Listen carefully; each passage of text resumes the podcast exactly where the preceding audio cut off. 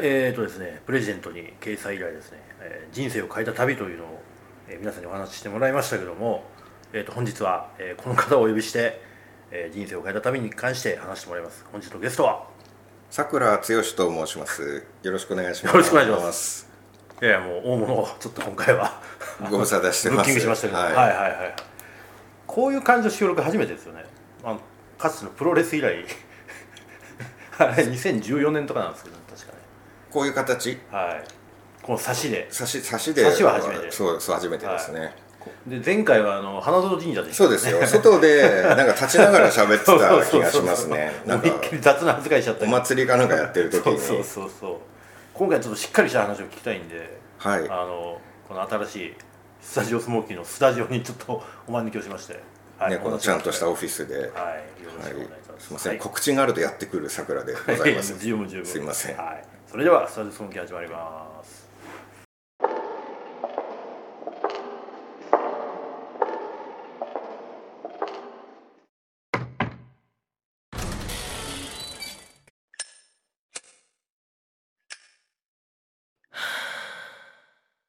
「Come on, Smokies」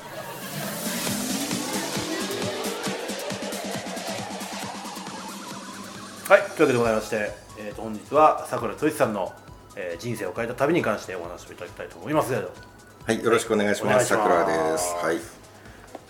まあでも随分前の話ですよねやっぱり。ね。まあ、あのそうですね。人生を変えた旅って言われて、まあ、ちょっと考えてみたところ、はい。一つにはなかなか絞りづらいんですけれども、はい。まあ、いきなり具体的にはい。言いますと、まあ、僕は初めての一人旅がアメリカ旅行だったんおですね。おはいでまあそれが初めてというところで重要だったなと思っていてそしてはい。2回目は一人旅に行ったのがインドで、はい。まあ、これはまあサッカーデビューのきっかけになったんで変えた人生を変えたはい。かな、で3回目の一人旅は僕はアフリカから中国へ旅をして、それも割と自分の中で大きな出来事なんですね、ただ、まあ、元をたどれば一人旅スタートはい。がアメリカ旅行で、うんうんうんそれがまあ旅するきっかけになったという点でうんうん。うんは一つにするとしたらそれが人生を変えたのかなと思ってますね。はい、ちなみにアメリカ旅行はどれぐらいの期間行ってたんですか？3週間おお出ましたね。まあまあ回れますね3週間。そうなんです、あの911のテロのはい。1か月、2か月ぐらい後でおお2001年かな？そうですそうです、ねはい。で飛行機がすごい安かったんですよ、はいはいはいはいはいはい日本、まあ、成田からニューヨーク行ってワシントン DC 飛んで、はい。サンフランシスコに飛んで、うん。ロサンゼルス飛んで帰ってくるっていうルートで,、はい。で5万円切ってマジで？4万7500円とかぐらいでそうなんですよね。へでも今では5倍6倍とかですよね。はい。ニューヨーク行って帰ってくる20万ぐらいは。いやーね、はい。もう外出られなくなりましたよねもうそうなってくると。でもその時はほらセキュリティめっちゃ厳しかったんじゃないですか？一応そうですね、あのー飛行機もそうだし、うん。まあ、鉄道とかバスもすごい厳しくなってるっていう話はよくうんうんうん向こうで会った人とか、うん。いろんなところで足止めにみんななってましたね。そうですよね、アメリカを選んだ理由って何かありました？なんか旅行に行くという目的で頭に浮かんだのがアメリカだったかおらー。日本人が結局一番馴染み深いのがアメリカじゃないですか、はははそうですね。文化としてそうですね、うん。で、まあ、多分行きやすいんだろうなって思って他の知らない国に行くよりも。はい。まだそのワールドトレードセンターの跡がくすぶってるような感じの時で、煙というのか粉塵というのかがうんこうもやもや上がってる感じ、うん、見に行きました？へそうですね。はい、えまあ、現場囲われてて、うん。外からしか見えなかったんですけど、うん。まあ、それが初めてうのん。旅で、まあ、衝撃的でしたね、うん。まあ、なんだろう旅行に行く人にとっては別に普通のことでも最初のはい。旅ってめちゃめちゃそうですね。カルチャーショックだらけじゃないですか、英語が、まあ、とにかく全くできなくて、あの飛行機の中でウォーターが通じなかったのがすごい印象的なんですよ。それが今の新しい番組につながってるああそうですね。まあ20年経って真面目に英語やり始めてうん。その新しいポッドキャストをはい。最近始めさせていただいて、はい。その告知で来ちゃったんですけど、はい。あのビーフ・オア・チキンとかっていうのも覚悟してたんですよ、うん。よく聞くセリフなんですよ。ビーフ・オア・チキンっていうの、飛行機に乗ったら、うん。ビーフ・オア・チキンと尋ねられるってよくはい聞くから、そう構えてるんですけど、うん。結局何聞かれるか全然聞き取れないっていう。ビーフ・オア・チキンって言わなくないですか？実際のところって。まあ今結構あの紙に足しますよね。指差しで。あーはあはあはあそうそうそうそうそう。より分かりやすく。効率的になってるん効ですね。率的になってますね。はい。でもまあちょっと米系の飛行機はちょっと分かんないですけど。今までビーフ・オア・チキンって聞かれた経験ない気がするんですよね。もうちょっとなんかペラペラペラペラ聞いてくる気がするんですよ。そうですね。で結局構えてても聞き取れないう。んっていう、入国時の、はあの「What is the purpose うん of this trip?」みたいなのも聞かれるっていうのを覚悟してて、はいはいはいでそれ聞かれたら「サイトシーイング」って言うんだっうて構えてるんですけどその質問が全く聞き取れないんですよ。いそうですね。でもしかしたら想定していた分そのまま言われてるかもしれないんですよ。はいはいはい What is the purpose of うん your trip? ってうんうんうん。覚悟したまま聞かれてるかもしれないけどそれが覚悟していたものと同じ文章だと全くこう気づけない一致しないんですよ、頭の中で、はいはい発音があまりにも違いすぎて、最初から、まあ、そうなんですよね。イメトレしてた分とあまりにも違いすぎてあとマクドナルドではい。ミルクが通じなかったっていう、なぜか牛乳好きだったんですよね、はいはいはい。昔。ーはい。お腹弱いに今お腹壊しちゃうから飲めないんですけどなぜか当時牛乳大好きおでおでマクドナルドでなぜかミルクはい。メニューにあったからミルクって言っても通じなくて、何回言ってもダメなんですよ。ミルクミルクとかっつってちょっと L を発音しない感じで言っても通じなくてなんか店長が出てきたりそのお姉ちゃんが分からないっつって後ろに引っ込んでいって店長が出てきてで最終的に指差しでなんとかあみたいな。でもどうですか？いきなりそれだと心折れませんでした？3週間見なきゃいけないのに。心はまあ折れかけがずっと続くような感じですね。おただ大体旅の時そうなんですけど、はい。心折れるなって思っても、なんか折れたら帰ってこれないじゃないですか、うん。うん。うん。うん。心折れた諦めたってなったら、はなんか結局誰にも頼れないんでまあなんかそんなこと言ってる場合じゃないっていうか、もう心折れましたすいませんって言って、うん。誰か助けに来てくれないんですよね,、うんね。なんか会社の上役の人とか、はい。友達とか、はい。はそうです。だからなんかどうしようもない、うんうんうんうん。っていうかもうどうにかしなきゃいけないっていう。そう。うん。ですよね。まあ食べ物うん。分かりやすいメニューにするぐらいはなんとかなりますけどね。もう店出てドーナツで済ますとかっていうのあるんですけど。とはいえ3週間過ごそうと思うと割とほら日常的な例えば移動であったり、まあ、すぐ買い物であったり、まあ、いろいろし,、まあ、しなきゃいけないじゃないですか。はいでそれには全てやっぱ英語がつきまといますでしょ？うんうん。でいきなりそれだったらこう人と話すのもなんか億劫になったりしませんでした？まあ日常会話みたいなのはもう無理なんですよ、うんうん。あのー話さなきゃいけない状況っていう時は、うん。まあもうドキドキしながら話しますよね、ええ。ただ他にルームメイトで何か日常会話的なものができるかって言ったらまあ無理なんですけどね、あーなるほどねで今ではまあ衣食住移動とかは、まあ、何回も旅してれば、はい。そのぐらいできるようになるじゃないですか、英語でも、まあ、使う文章とかも決まってくるんで、最初はその旅の必須英語ももう一苦労っていうかあユースホステルに泊まったんですけど、ユースホステルに入っていってなまず何を喋ればいいかがわからないです。受付に行って何を言えばいいのっていうなるほど。だって日本でもユースホステルなんか泊まったことがないですから確かに。受付に行ってどういう話をするんだっていうところから全くわからないし。でなんつうの部屋のここの部屋の番号だって言って、はいはいはい。であとなんか公共設備とかの説明とかをされても全て聞き取れないまあみたいな、確かにね。で部屋にたどり着いてもルームメイトが外国人、まあ それはそうですね。それはそうですね。それはそうです最初のあの環境は本当に怖かったですよ。向こうからすればあ部屋に外国人が来たと向こうは思ってるんでしょうけどなんかこちらからするとうん。だって日本から出たことがまあなかったわけですよ、周りにいるのは必ず日本人なんですよ、でそれがなんか街で日本の街でうん。白人さん見かけてもちょっとドキッてするぐらいの、はい幕末の志士みたいな感覚で生きてたんでそれがいきなりルームメイトみんな外国の人っていううんのがもう怖い。うんうんうんうん確かに。すごい偏見なんですけどね、はい。全然怖くないんですよ別に、外国の方たちはい気さくない方ばっかりなんですけど、はなんか心の中で自分が臆病すぎてうん。怖いっていう。まあでも警戒心は最初出ますよね。それはね。うん。はそうなんですよね。まあ注意事項とか聞いてると、いうん脅してくるから地球の歩き方でもなんでも。あのそれで言うとこれも日本ではないなと思ったのが、あのナイアガラに行ったんですよ、はい。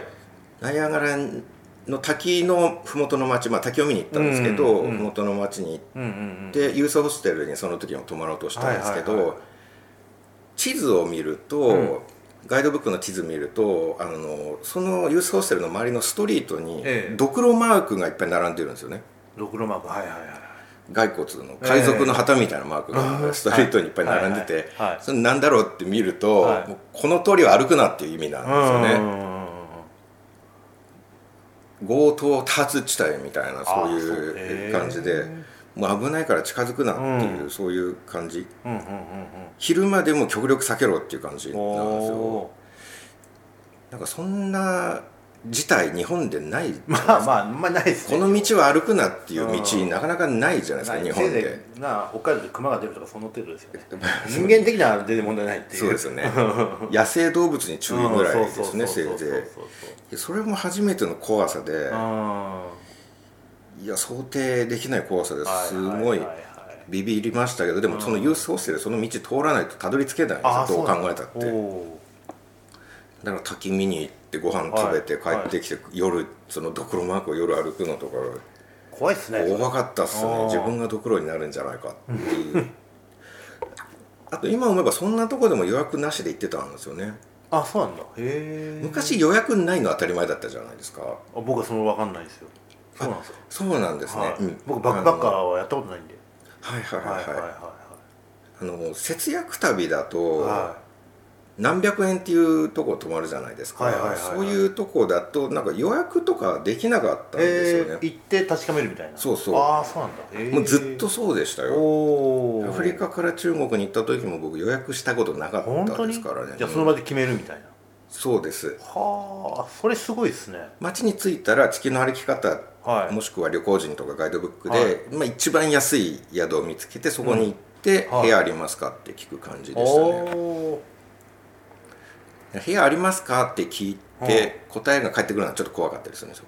たまにいっぱいですがあった時にはい途方に暮れるんですよね、まあそうですよね、どうしようかなって話ですよね。いやそうなんですよ。うん。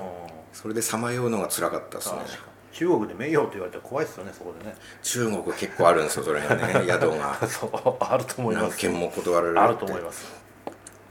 で中国はどっちかというと部屋いっぱいよりも、はい。あの外国人を止めないっていう。ああはいはいはいはいはいはいはい下手したら部屋あるって言われて部屋に入ったのにうん。出された時があマジで？るから、それひどいうん。ねへえこの街はいっぱいだなって思ってうん。何軒か回って部屋あるって言われて、あやっと部屋あってよかったで部屋に入って荷物下ろしてくつろいでたらなんか電話かかってきてちょっと来いって言われて、うん、はあ。止められませんって言って。これはちょっとひどいですねそうなんですよ。ただうん。なんか条例みたいので、外国人は止めちゃいけませんって決まってあるらしいですそうはい。それは樹海とかそうだったんですけおどお広州の近くかな、はいありますねあとは無釈。むちゃくあります上海の隣がそうでしたね。多分結構なんか近代都市みたいな感じじゃないですかその辺。当うんそうですね。まあ無釈うんまあ十杯も確かにそうですね。多分そのビジネスマンとかがいっぱい来るところうんで、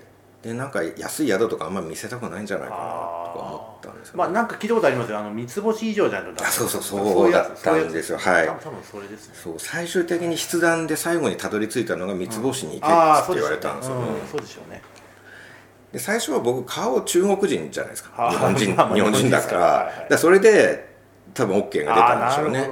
中国の人だと思って、はいはいはい。ただ言葉は思いっきり超片言なのに なんで中国人だと思われたんだろうまあ、多分あの10杯だったらほらあそこ広東語だから。あそうかそうか。あ多少それもあったかもしれないですけど、まあちょっと話をアメリカに戻しましょう。ん。うでそのナイアガラの滝を見に行ってそのドクロマークをそうそうだからもうとにかく怖い毎日だったってはい。いう怖さなんですよね一番。あまあ多分初めて海外に行く人はみんなそうだと思うんですけど、えー。とりわけ一人旅とーかはいだったら、はいはいはいだってご飯食べるのも、レストランの前でもうろちょろするんですよ、まあ怖くてわ帰れなくてかるわかるわかるわかる。入りづらいんですよね、うん、勇気いり勇ますよね気がいる勇気がいる。最初って。勇気本当勇気いる。飯食いに行くだけなのにっていう特にあの欧米の場合欧米のレストランに一人に入るとすんげえ勇気、うんうん。白人ばっかしかいないのに、はいはいはい。これはねいやこれ行ったことある人は分かると思うけど本当勇気いるんですよねあれね、システムも 分からなかったりするじゃないですか。どういう注文システムなんだろうとかも分かんななんなチップいくら払ったらいいんだろうとかね、うんうんそんなこと考えちゃうことありますよね。なんか難しそうなサンドイッチ屋さんとか結構あるじゃないですかデリカテッセンみたいなそあるある。の具を選ばなきゃいけあるある。ないその不可能じゃないですか。その具を選んで伝えるみたいな。確かに確かに、確かに。そういうところじゃないだろうか。どうどうだろうか。自分でも頼めるところだろうか。って言っ確かにて。アメリカあれ必要以上になんかあのアレンジさせたがりますからね。何でも。スタバでもそうだし。なんか一括りにしちゃいけないかもしれないですけどうん。白人の方たちって体験することが好きっていう印象あるんですよね。ありますねなんか日本でも異文化体験うん。これを一緒に作りましょうみたいなのが好きな気がするんですよね。はい。だからそういう点でレストランとかにも現れてるかもしれないですね。なるほどね。なるほどね。でもどっかのタイミングで肝座った瞬間があったんじゃないですか？気も座らなかったですよ最後あまで全然、うん、怖い怖いって帰ってくるしその後の旅もい毎回怖い怖いながら旅に出てますね。まあ行くとこがねまあアメリカともかくインドだのアフリカだの、中国だのっていうところだからあそれで言うと、うん。アメリカで一個いまだに記憶に残ってることがあるんですけど、えまああるレストランに入って、はそれはサンフランシスコだったんですけど、はレストランに入って僕は一人で、うん。近くに日本人の、まあ、カップルがいたんですね。多分男女がいて、はい。で女の人がそこで喋ってたのが、うん。あの私ケニアに行ってみたいんだって言ってたんですよ。でさらになんかその人の友達がケニアに行ったことがあって、はい友達が言ってたんだけどケニアに行くとうん。人生観が変わるってお。言ってたよって言ってたんですよね。お。はい。であそうなんだって思って、はあじゃあ自分もケニアにいつか行けるぐらいになりたいなってそのぐらいのなんはいはい。か旅のつわものになれたらいいのになって、はいその時、はい初めての一人旅で思った。それを強く印象に残ってるんですよね、はいはいでもその記憶はやっぱりアフリカの旅にもつながったってことですか？そこまでは強くない。それが動機になったかって言えば、うん。そこまでじゃないんですけれども、それはずっと記憶の中にあなってでそそれを聞いた時には、はい。アメリカ一人で恐怖で打ち震えてるのに、アフリカに行くのかっていうとすんごいハードルどが高い,、はははそうですね。本当に旅の熟練者が行くつわものが行くところだと思ってたんですけど、はいでまあ、まさかのその数年後に自分がそのアフリカ大陸をはい下から上まで行くようになった、はまさかそうなるとは思ってなかったんですけどケニア行って思ったのは、はい。自分がケニアとかに行ってその会話をふと思い出して思ったのは、うん。その難易度変わらないなと思ったんいですよね。アメリカを旅するのと、うん。ケニアに行くのと。お旅する仕組み同じなんですよ。ーなるほど。ほぼ全部。はい。でアメリカと比べてアフリカならではの難しさとか別にないんですよね、ほうほうほうほうほうほう。なんだろう強いて言えば衛生面はい。とか？うんうんうんまあそれはありますよね。うん。うん。あとはなんだろう。うん。えーそそのぐらい？うんうんうんうん。あとはもうほとんど一緒とそうなんですよ。で衛生面はまあ潔癖さで耐えられるかと気持ちの問題だったりするまああと免疫の問題とかもあるんですけど。旅をしていくっていう移動して宿泊してうんご飯食べるっていう難易度でいうと下手したらアフリカの方が優しい部分がある。えー例えばどういうところ例えばまず英語。かはいはい。で僕は東側をずっと通っていったんで、はいはいはい。東側はもともとイギリスの植民地なので、英語通じるんですよ英語圏ですね。はい。でしかも多分アメリカの英語より分かりやすいんですよ。クイーンズ・イングリッシュのとねというよりは、ネイティブじゃないから分かあありやすい。はいはいああ分かる分かる。そうありますよね、そういうのね。あるある英語を勉強してて一番難しいのがネイティブの人と話すことが難しい。ぶっちゃけネイティブは訛りすごいですからね。あ訛りで難しいんですねうん訛りぶっちゃ難しいですよねあれねだって綺麗な英語って基本的にネイティブが話す綺麗な英語ってややっぱクイーンズ・イングリッシュになるんじゃないのかな。でもアメリカなんてエリアによっては訛りすごいですからね、南部の人の英語ってやっぱり聞きにくいなっていつも思うし。は僕はまあ全部一緒に聞こえるんですけど、はネイティブの人は、はなんだろうえあのオンライン英会話やってて、はいはいはいはい。やっぱりあのアジアの人の英語の方が圧倒的に聞きやすいんですよね。それはい。それは分かります分かります。でネイティブコースって言ってネイティブの人と喋ると本当にわからないっていう。でその点でアフリカの人はネイティブじゃないかなるほらどなるほどなんでしょうね。第二言語として外国語として英語を学んだ人の言葉が分かりやすいっていうのはもしかしたらあるのかも。それはねやっぱりねあの第二言語を学ぶ学んでそれで話すという苦労を知ってるからだと思いますよ、ネイティブはネイティブスピイングリッシュスピーカーはそれ分からないんで。でもっと言ったらあの人たちはほら英語分かんないやつみんな野蛮人だと思ってるから。いやまあそみんなかどうかは分かそれぐらんないですけいの感ど覚のやついますよ、特に田舎の方の人ってアメリカの場合は。いるはいるでしょうね、はいその点本当にで言うと。いますよ、うんうん。そういうの。まあでもなそれ分かりますよ。確かにあの第二言語で英語使ってる人の英語の方が確かに聞きやすい、うんうん。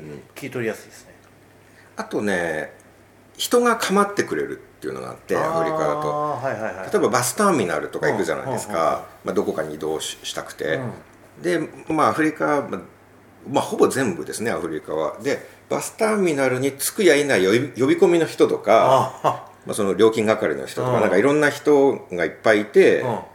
そのどこ行きたいんだとかいきなり聞いてきて「あナイロビに行きたいんです」とか言うと「あじゃあここのバスだ」とかあー「あっちのバスだ」とかっつってなんかどんどん教えてくれるんですよね。であとはその辺の人にも聞きやすい。はいはい「ここに行きたいんですけどすいません」って言って聞くと連れて行ってくれたりへする。でお金払うのももうその乗る時に係の人に払ったり、乗ってたら料金係の人が来て、お金を渡せばいいだけだったりするじゃないですか。それがですよアメリカとか、うん。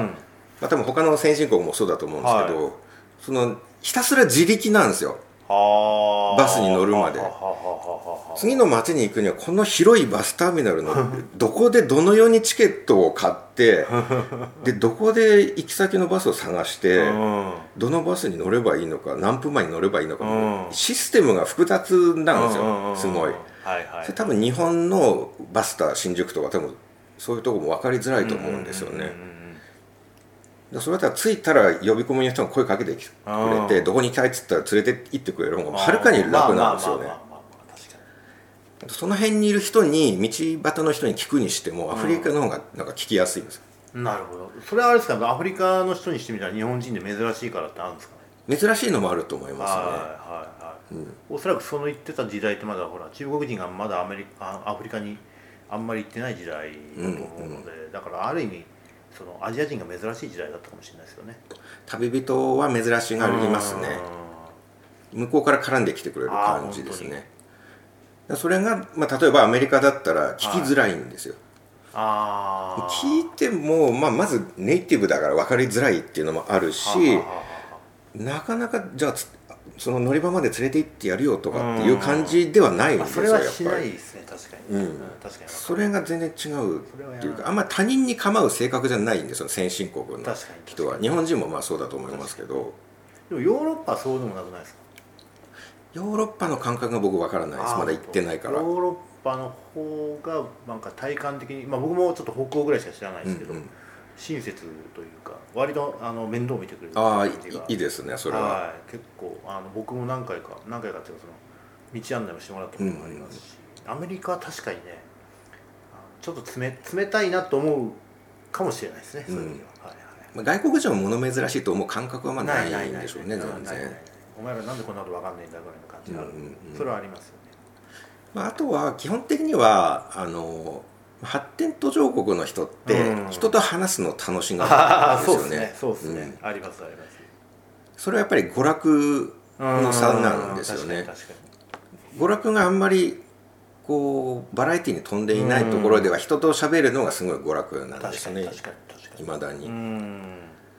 先進国だともうプレステ5もあるし、はいはい SNS もあるしもう一人でも楽しいじゃないですか、確かに。で近所の人と喋るよりも楽しい娯楽がいっぱいあるんですよね。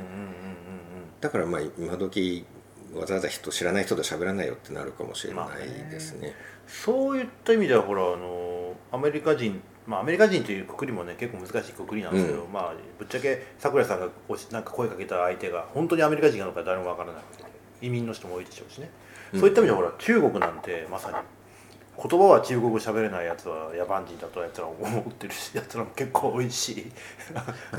中国の言葉へのこだわりっていうかうん。なんていうかかたくなな英語の拒否をする姿もすごいですよね。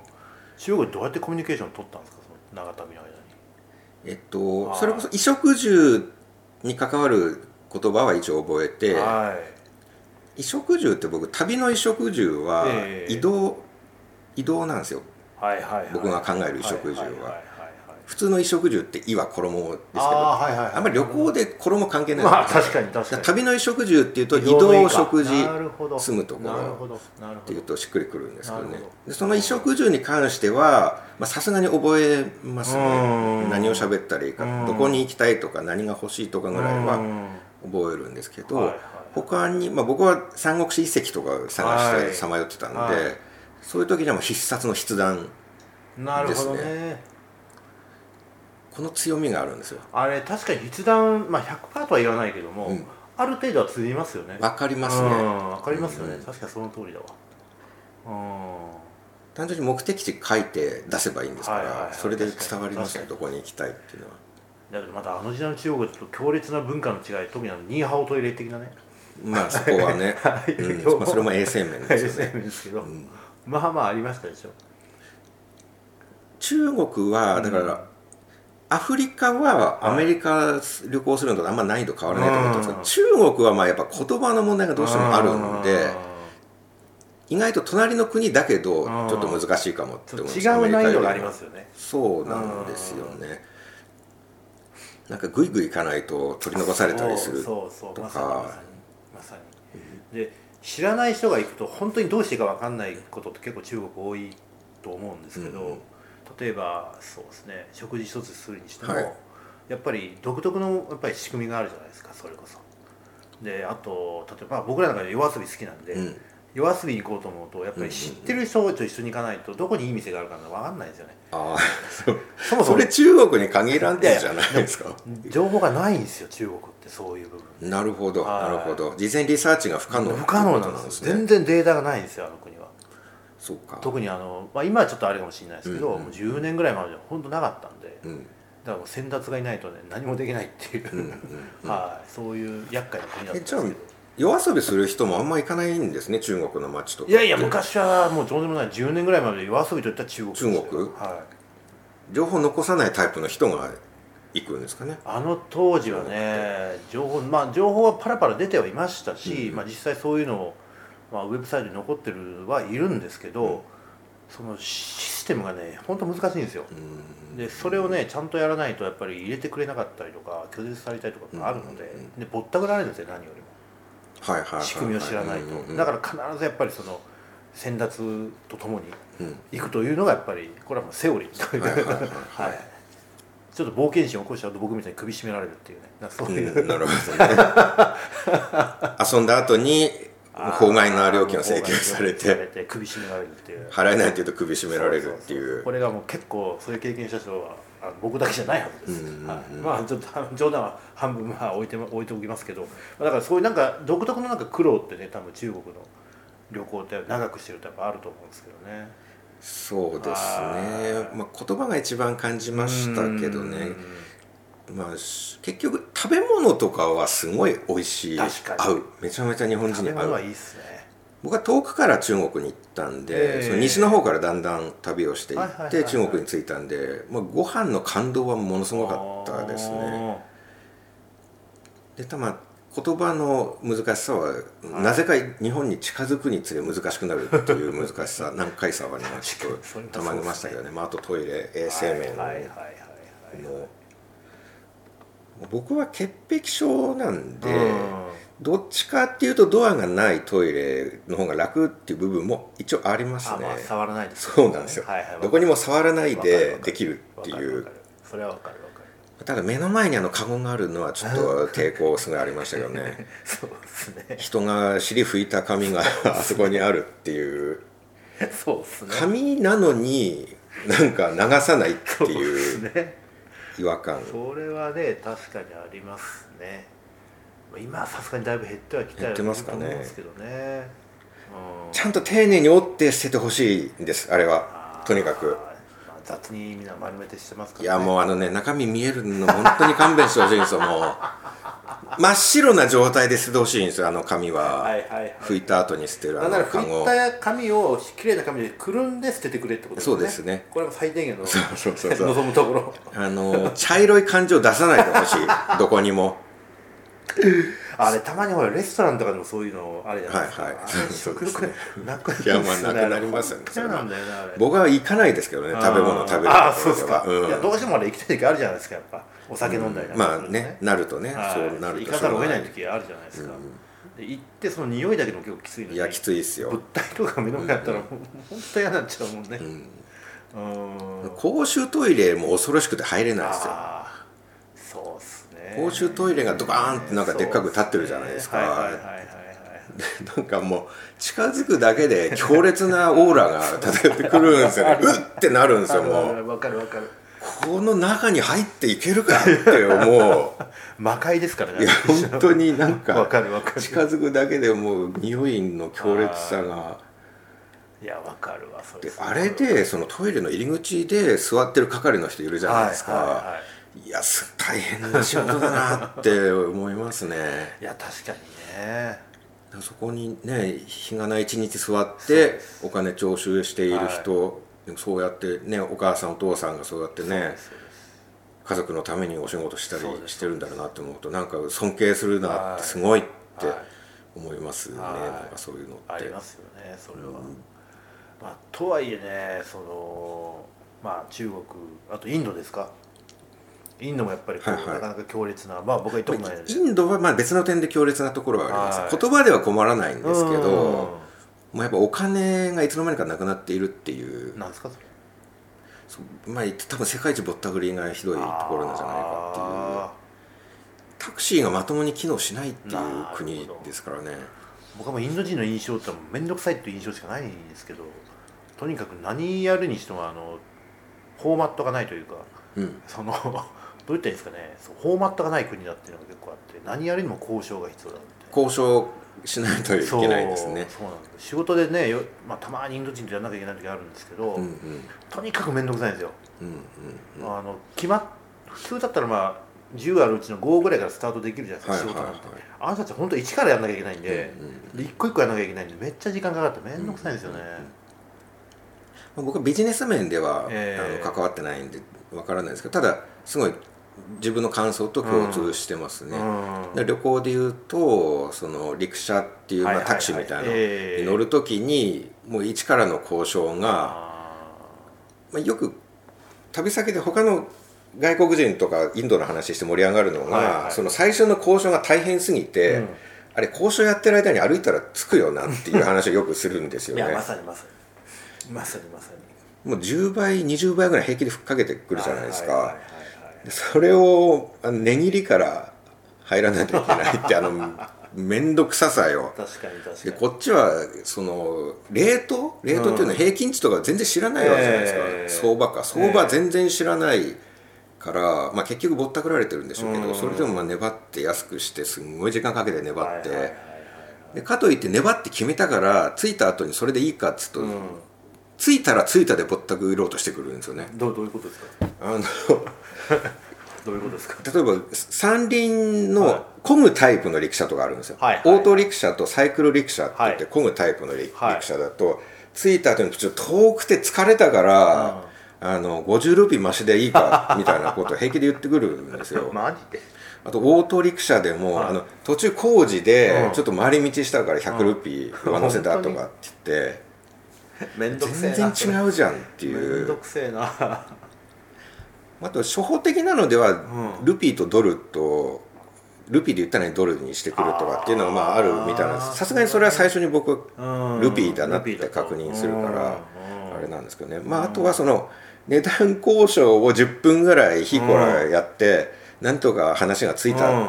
で行けって言ったら、あの旅行会社で降ろされて これは土産物会社で降ろされてさあ買い物しろって言って。マジで？誰も頼んでねえし買い物したくないし。めんどくせえ。そそこでまた戦わなきゃいけないんですよね。でもインドもやっぱり3週間4週間いたんでしょ？はい。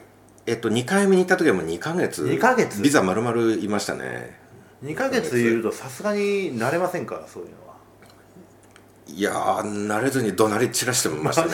うん、怒りになれないっていうか。マジで？うん、でもそれ2回目ってことは1回行ってまあ具合分かってるわけじゃないですか、多少は分かってますね、もう二度行くもんかボケっと思ってたわけでしょ、うん。ところがなんでもう一回行こうと思ったんですか？それはルートだったから。中国に行くまでにはい。通らなければ、まあ、一応パキスタンから中国入るっていうルートもあったんですけど、うんええ。時期的に閉じてたのかな。まあ、あとはなんかショートカットな感覚でパキスタンから中国行くと、ええ。もうちょっとアジアを回る必要があるのかなとか思って。それはもう負けたと自分に。そこを選ぶと。まあそう。そこまではない。いやでもちょっとそうですね。これもバックパッカー的な感覚かもしれないですけどうん。飛行機なるべく使いたくないとかっていうのはあるあるだと思うんですよ。バックパッカーあるあるだと思うんです陸路で行く。そうこだわっちゃうっていう陸路国境越えにこだわるっていうのはあるあるですねそういうこだわりが昔はなんかありましたね。ほど。どうですかそのアメリカアフリカインド中国というこのまあある意味すごく大陸大陸大陸をねう長い間こう旅してたわけなんですけど、行く前と行く後で何がこう変わりましたか？自分の中で変化がありましたか？うーん。なければないで日本にいる自分がっていうことですよね。そうですね。はそうですね。まあもちろん職業的になんか旅行作家みたいいになったっていうのは一番大きな変化ですね。ああとはその外国の人に対して抵抗がなくなったっていうのはありますね。さすがにもうトータル2年ぐらい関わってるわけなのでい。ろんな人に道端で尋ねていっていうのを繰り返してきたんで。はその抵抗はなくなったっていうのうん。あとはやっぱり一番は日本の良さが分かるっていうのが僕の場合は旅行に行って一番感じることですねそれってでも結構多くの旅行者が思うことかもしれないですね。うん。うん。日本のパーフェクトさなんですよとにかく。そうですね。ネット環境にしてもうん。毎日の食事にしても、うん。まあ、基本的に言葉通じるっていうのがすごすぎて、はい。はいはい。言葉が通じる凄さよっていう、それだけでそれこそ衣食住全部楽になるんですね、まあそれはそうですね。言葉通じないっていうだけで全部大変になるんですよ、一気に、はいはいはいはい。食事する時にも。確かにそういう違いでうんなんて日本ってすごいんだっていうのが僕はあったんですけど、うん。まあ、正直ちょっとこの2年で逆転してしまったんですよね、あうん。日本人で恥ずかしいって僕はちょっとこの2年で思うようになりましたね、はいはいはいはい。はいなんか外国の人に「すいません日本人で」って「日本でごめんなさい」ってすごい思ってます。あこの水際対策うん。外国の人1日3万人。ーそうですねで添乗員付きのパック旅行でないと入れない。でマスク常時しろ。喋るな。はいはい。この恥ずかしさですよ。うん。で日本はそれだけその感染を気遣って安全衛生衛生にしてるかっつったら日本人が一番感染多いんですよ、うん。それで水際で外国人にものすごい人種差別的な規制をしてるってうん。この恥ずかしさもう日本人ですいませんって本当に思いますね。もう情けなさすぎてあまりにも。うんなるほど。本当に。うん。一般の人々でもいまだに水際が対策が必要だと思ってる人がいるじゃないですか。外外国人入れるなって言ってる人がまあまあまあ結構いますね。いるわけですよ。知り合いではいないけど SNS とかニュースのコメントとか見てるとい年まだにいるっ配の方ちょっとていうななんだそりゃって思うんですよね。うんまだに外国人危ないと思ってるし。まあそこは島国独特なのかもしれないですよ。島国ですねうん。島国だからですね。それやっぱあると思いますね。うん。特にやっぱ島国はやっぱり自分から求めていかないと外国人と接することないんで。いや本当そうなんですよね。うん。それはやっぱりやっぱあるんじゃないですかね。やっぱり周りに国があって陸路で簡単に行き来できるっていうのとは違うんですよね。うん。その外国ではどうかみたいな感覚が普段考えないんですよ、うん。そういうのが。必要がないんでね、よくも悪くも、まあ、だから変なしその、まあ、今ちょっとウクライナでいろんな、ね、戦争とかありますけど、でもあそこヨーロッパなんて陸続きじゃないですか、はいはい。そしたら、まあ、当たり前のようにあの親戚にいろんな人種国籍の人混じったりするわけなんですけど、日本だったらまあまあ稀ですよね。増えてはいると思いますけど、うん。ね、子供たちの学校だってあのそれこそいわゆる国籍ダブルの人ってなかなかまだ珍しい、はい昔から増えたと思いますよ、だからそれでもやっぱ珍しいので、まあ、そういう意味じゃ日本人の場合はやっぱ意識してやっぱり自分からこう接していかないと外国人と、まあ、接する機会自体が少ないですよねそうなんですよね。圧倒的にだって多分感覚的に世界に日本しかないって思ってるぐらいの人がそこそこいるそうですね。と感じましたねうんうんうん。僕は。そうですね。この特にパンデミック下で。だと思いますね。それは。日本しか見えてない、うん、日本しかなくて日本人しか世界にはいないと思ってるのっていううん。感じの人が多い気がした。それは結構あると思いますね。うんなるほどね。それは本当に大きく変わりましたね。うん。180度ぐらい変わりましたうねん旅行に行くたびに日本の素晴らしさを本当に身に染みて感じてたんですけどうん。この2年でなんかまさかこんな時が来るとはっていう。まあでもまたこれもどっかみ右に触れたものは左に戻るんでどっかに触れるんじゃないですか、触れますかね。うん、いやわかんないですけどそういう気がしますけど、うん、そうじゃないところ人間バランス取れないんでね、うん。うん、結局何でも極端に右に触れたものって絶対左に戻ってくるし逆も真なりで。もう手遅れになってる気もしますけどねなんかすでに。手遅れかな。まあそこは何とも言えないですね、ううんんそこはちょっと何とも言えないね。うん。まあただねやっぱりあの、まあ、できるだけ外国人とは接し接する努力はした方がいいですよ。